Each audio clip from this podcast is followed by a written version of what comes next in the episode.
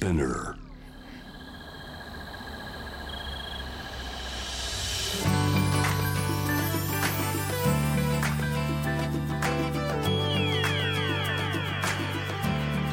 エネオス フォーアワー アップ One by One。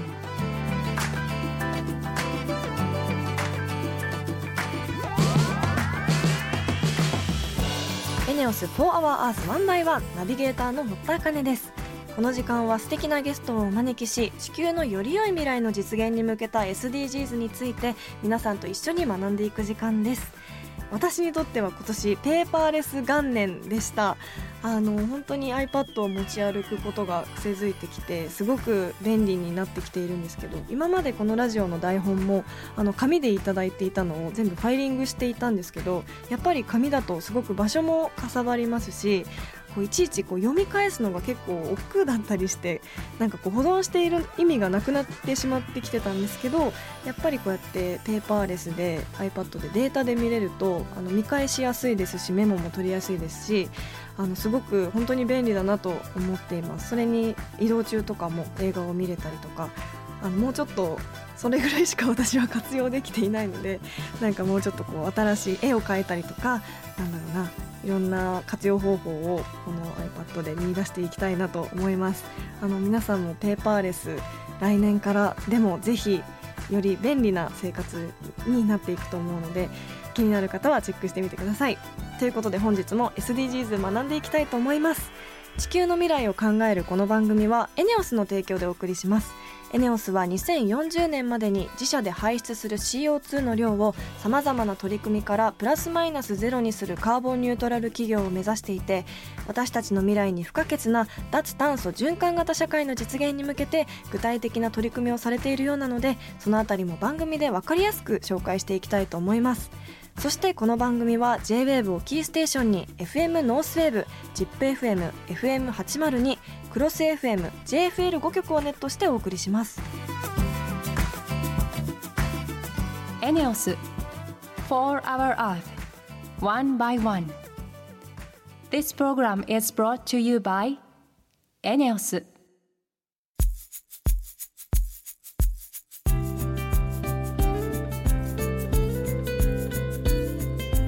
エネオス フォーアワー Earth ワンバイワン。本日のトークテーマは エスディージーズ の目標じゅうに、作る責任使う責任です。今回は美味しく食べて食品ロスを解消というキーワードでお送りします。美味しくて食品ロスも解消できたらこんなにいいことはないですよね。そのためにどんな工夫をすればいいのか、この後詳しく伺っていきたいと思います。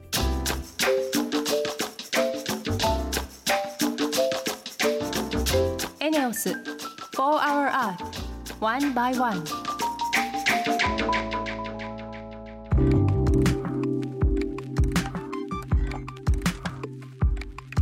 堀田茜がナビゲートしている エネオス フォーアワー Earth One by One。 本日もゲストの方にお越しいただいています。料理研究家で食品ロス削減アドバイザーの島本美由紀先生です。よろしくお願いします。よろしくお願いします。今日は エスディージーズ の目標じゅうに、作る責任使う責任ということで、食品ロス削減術についていろいろとお話を伺いたいと思います。よろしくお願いします。はい、よろしくお願いします。あの先ほど伺ったんですが、はい、今年のじゅうがつに消費者庁の食品ロス削減推進大賞で賞を受賞されたということで、おめでとうございます。はい、ありがとうございます。あのそもそもこの賞ってどんな方に贈られる賞なんでしょうか。はいはい、えーと、食品ロス削減に貢献したり、その考えを消費者に広く伝えている企業や個人に対して贈られる賞なんですけど、はい、私は家庭でできる食品ロス削減のアイデアを研究し、はい、さまざまな場面での普及啓発の取り組みに貢献したことでいただいた賞になります。うん、なるほど。はい、島本先生の日頃の活動が消費者庁からも認められたっていうことなんですね。はい、あのそも嬉しいです。嬉しいです。はい、いや本当にすごいですよ。ほとんどが企業の方が受賞されるっていうことなんですもんね。うん、そうなんです。はい、そして本日は食品ロス削減術を教えていただけるとのことで、えっと、人参、大根、そしてかぼちゃについていろいろと聞いていきたいと思います。はい、あの実は家庭から出る食品ロスの中で食材別に見ていくと、うん、いちいが野菜なんです。やっぱり、うん、あの買ってきてね、はい、気づいたら冷蔵庫の奥でしなしなになってるとか。そうなんですよ、はい、あとついどこまで食べられるのかわからなくて、過剰除去って言われるものなんですけど、つい捨ててしまったりとか、うん、でも本当はちょっとした工夫で丸ごと美味しく食べられたりするので、うん、今日はそれをねご紹介していきたいと思います、はいはい、あの一人暮らしだと本当にこう野菜が使い切れなくって、あのしなしなになっていく野菜たちと泣く泣くお別れするのが何回もあるのでそうですよね、はい、すごく興味津々です、はい、あのまず人参から教えていただきたいんですけど、はい、わかりました、はい、人参も丸ごと食べられる野菜なんですか？さすがにヘタとかは食べれないのかなと思っちゃうんですけど。いや、もう全部端から端まで食べられます。え、人参のあの丸ヘタのところもですか？はい、そうなんです。あの人参を縦半分に切ってもらうと真ん中がちょっと白っぽいんです、はいはい、外に向かってオレンジが濃くなってますよね、うん、実は人参って真ん中の中心部分、白い部分で栄養素がちょっと少なくて、オレンジが濃いところほどベータカロテンが豊富なので、はい、私たちはあの畑で収穫された時に一度ブラシで洗浄されていて、薄い皮が実はむけてるんです。本当は人参ってひげが生えてたりとか、はい、ボコボコしてるのがつるりんとしてますよね、うんうんうん、だからお家に帰ってきてまたさらににかいめの皮はむかなくて大丈夫で、そうなんですか。しっかり水洗いして丸ごと使ってもらえれば、はい、栄養も無駄なく摂取できるっていうね、そう優れた野菜で、ヘタの部分に関してはちょっと硬いから皆さん切り落とされる方多いんですけど、はい、細かく千切りとかみじん切りにして炒めたりとかスープに入れてしまえば全然気にならないです。へじゃあ皮の部分に関しては、はい、一番栄養素が高いところをもう一生懸命皮を急いでたっていうことなんですかね、はい、そうです。えどうですか、お家で人参皮剥いちゃってました？剥いちゃいます。あの煮物とかスープとかは一緒に入れても気にならないっていうイメージがあったので、はい、皮そのままでやってるんですけど、ええ、なんかサラダとか、はい、ラペとかにするときは、はいはい、うん、周りの皮剥いちゃってました。もったいないです。一番栄養がたくさんある場所なので、えー、丸ごとやっぱり薄切りにしてから千切りにして、はい、ラペにしたりとかっていう方がいいです。なるほど、うん、そして気になるのが、はい、えっと、保存方法についてなんですけど、はい、やっぱり保存方法のやり方でどれだけ長く食べれるかってすごく変わってくると思うんですけど。そうですね、人参ってだいたい さん,よん 本ぐらいで一袋入ってたりするんですけど、はい、そのまま野菜室とかに入れておくと気づいたら表面がぬるぬるしてきて傷んできたりしちゃうんですけど、はい、水分に弱いのでいっぽんずつキッチンペーパーで包んでからポリ袋に入れてあげると に,さん 週間経ってももうそのまんまです。へ全然傷んでもなくて に,さん 週間経っても。そうです、だいたいにしゅうかんは普通に持ちます。そうなんですか、はい、冬場はやっぱり外気も温度が低いので野菜室開けてもそんなに冷気が逃げるわけではないので、うんうん、さんしゅうかんぐらい持ちます。そんなに持つんですね。そうなんです。それで一つポイントがあって、はい、野菜は育った環境に近い形で保存してあげるとストレスがかからないので、人参もちょっとカゴとかに立てて保存してあげるだけで長持ちします、はい。へー、寝かせてた野菜はね、そうまだ収穫後も生きてるので、うんうん、伸びよう伸びようって頑張っちゃうので、なるほど、あの無駄な栄養を使わせないために畑と同じ形で休ませてあげるっていうのが優しさです。キッチンペーパーで包むってもう本当にすぐできますし、はい、それだけでいっしゅうかんにしゅうかん長く使えるって考えたら本当に経済的にもお得ですよね。そうなんです、うんうんうん、さあそして続いて、はい、大根についてお聞きしたいんですけど、はい、大根も葉っぱとか皮とかって食べてますか？皮は剥いちゃうときは剥いちゃいますね、うんうん、剥いちゃうし、はい、葉の部分も食べない。あ、私切ってあるやつを買うからかな。あ、あの葉っぱがない状態のものを買います。そうですね、なかなかスーパーでは葉付きのものが見えないんですけど、はいはい、切られててもちょっと伸びてたりするんですけど、うん、はい、あれはお皿にお水を入れてキッチンに浸して置いてあげればどんどんどんどん伸びてくるので。え、豆苗みたいんですか？そうですそうです。だからインテリアにもなるし、インテリアにかわいいあの刻んでお味噌汁に入れたりとかもできるので、うんうんはい、で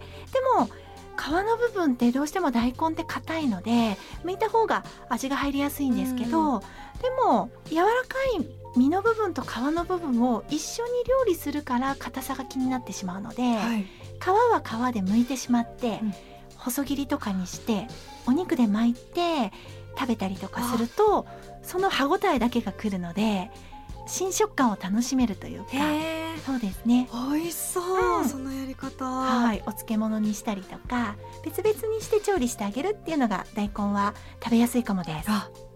なるほど。それだけで食卓で、うん、しかも一品増えますもんね、はい、そうなんです。しかも大根は皮の下の部分っていうのかな、皮に近い部分にビタミン C がたくさん入ってるのでもう丸ごと食べた方が美味しいです。勉強になります、はい、あの大根もおすすめの保存方法とかってあるんですか？そうですね、あの切って切り口にラップをかけてそのまま野菜室に入れると、うん、気づくと切り口が黒くなってたりとか。なってます、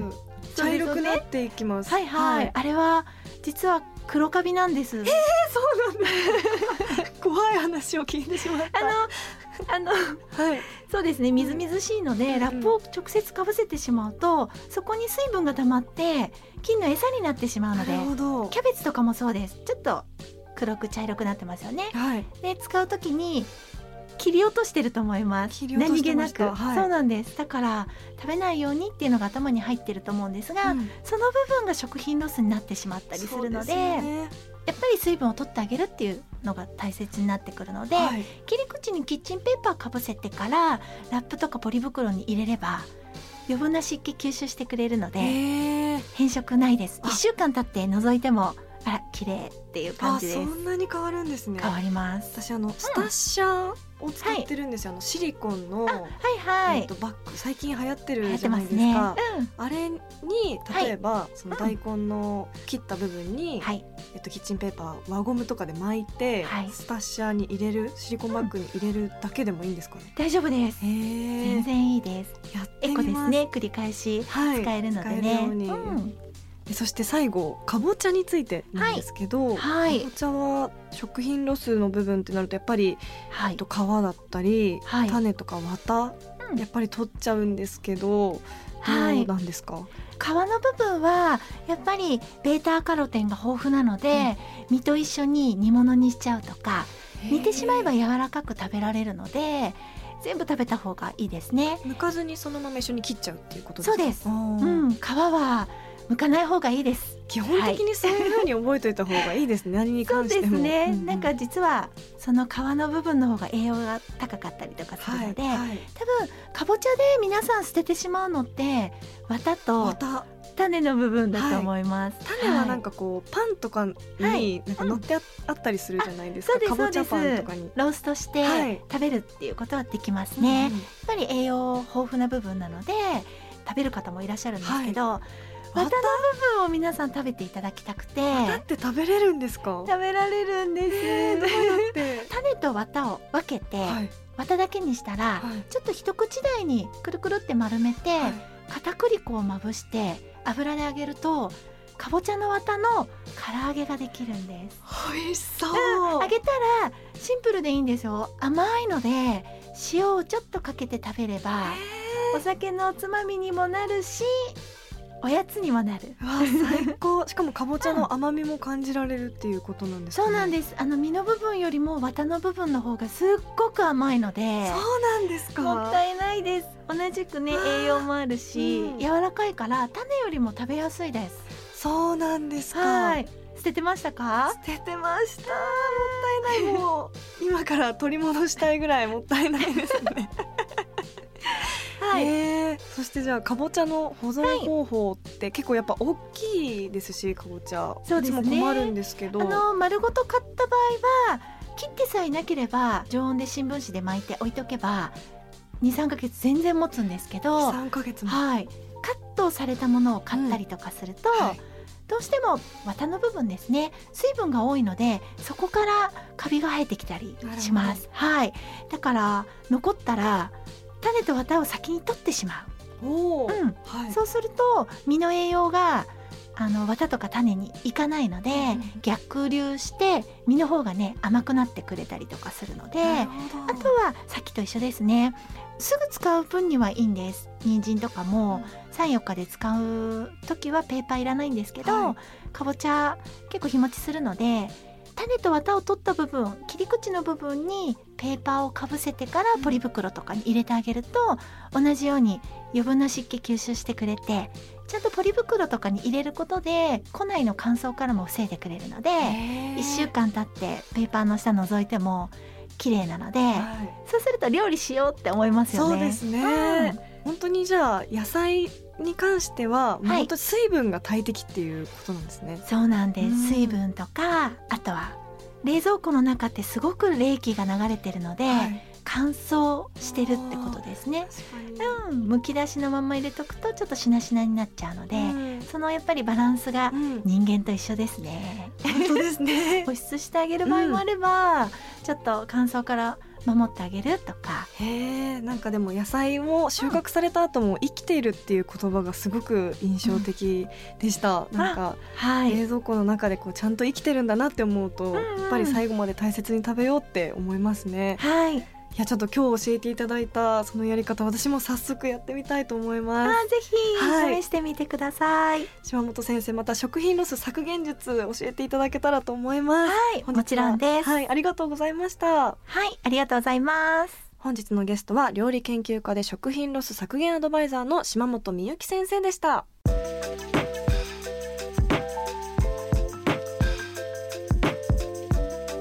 エネオス フォーアワー Earth One by One。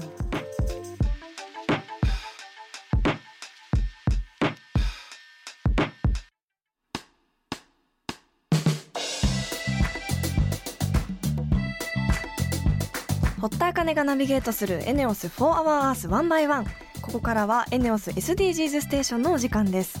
じゅうにがつのテーマは再生可能エネルギーと水素の関係。先週クイズ形式でこのテーマについて学びましたが、グレー水素とブルー水素とグリーン水素があるというそれぞれの違いについて学びました。クイズ形式だと分かりやすくて覚えやすいのでいいですね。 シーオーツー フリー水素を作るには再生可能エネルギーが欠かせないということなんですが、まだまだ日本の再生可能エネルギーの割合は低いんですよね。そんな中で エネオス がどう再生可能エネルギーを使って シーオーツー フリー水素を普及させていくのか、いろいろとお話を伺いたいと思います。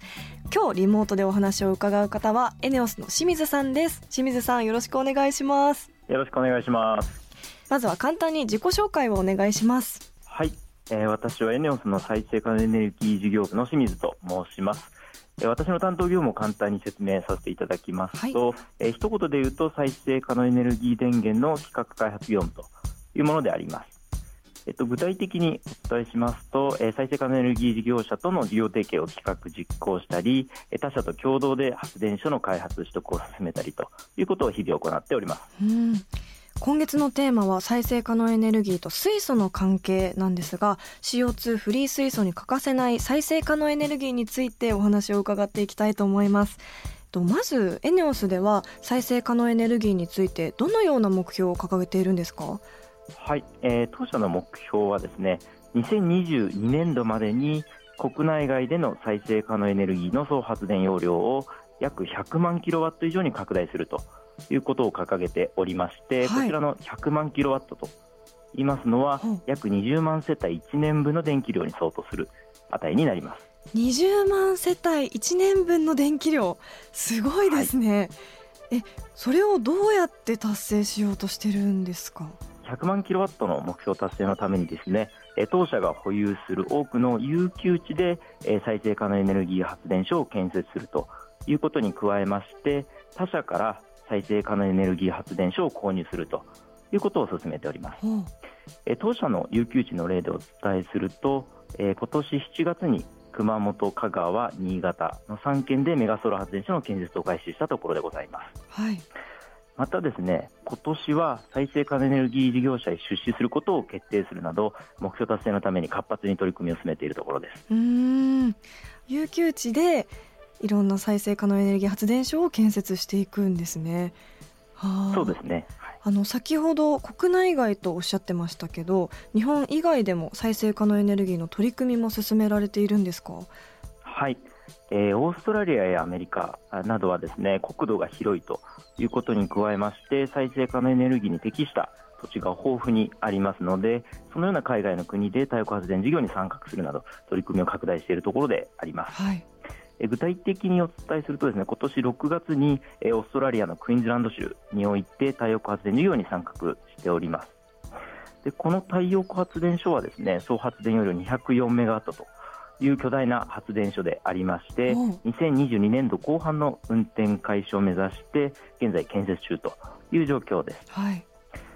またですね、特にオーストラリアなんですけれども、 シーオーツー フリー水素製造の有望な候補地として当社捉えておりまして、こちらのオーストラリアで再生可能エネルギーの取り組みを積極的に進めているという状況でございます。えー、なぜオーストラリアは シーオーツー フリー水素の製造候補地として有望とされているんですか？えー、とこちらはですね、前回のクイズでも出てきたと思うんですけれども、 シーオーツー フリー水素を作るには再生可能エネルギーが必要不可欠と、うんいうところですが、この再生可能エネルギーを作るという観点でオーストラリアは日射量が強いということに加えて風が強く吹いているなど好条件に恵まれています、はい、さらに国土が広いという特徴もありまして シーオーツー フリー水素を安くたくさん製造できるポテンシャルがあるということで、我々としては有望な工事と捉えております、はい。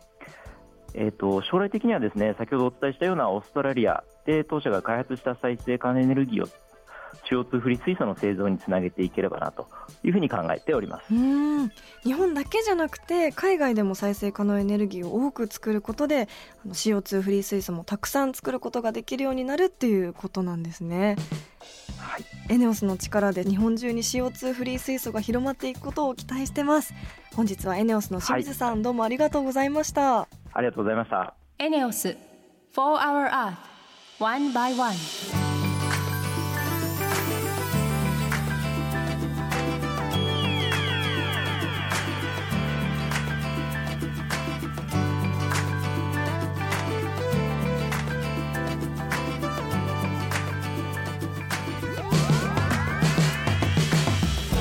エネオス For Our Earth One by One、 そろそろエンディングのお時間です。ここで私からのお仕事の活動報告です。私も出演しておりますドラマアバランチが毎週月曜夜じゅうじより放送中です。いよいよ最終回のいっかいまえということで、あの本当に物語も佳境に差し迫っていくんですが、どうしてアバランチができたのかということも、えー、半ばで分かってきまして、いよいよこう今までは正義とは何かっていうものを国民にずっと問うてきてて、アバランチ自体も支持を受けていたんですけれども、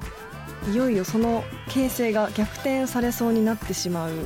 あの本当に目が離せない展開になっています。私演じる福本もあの今後どういう展開で、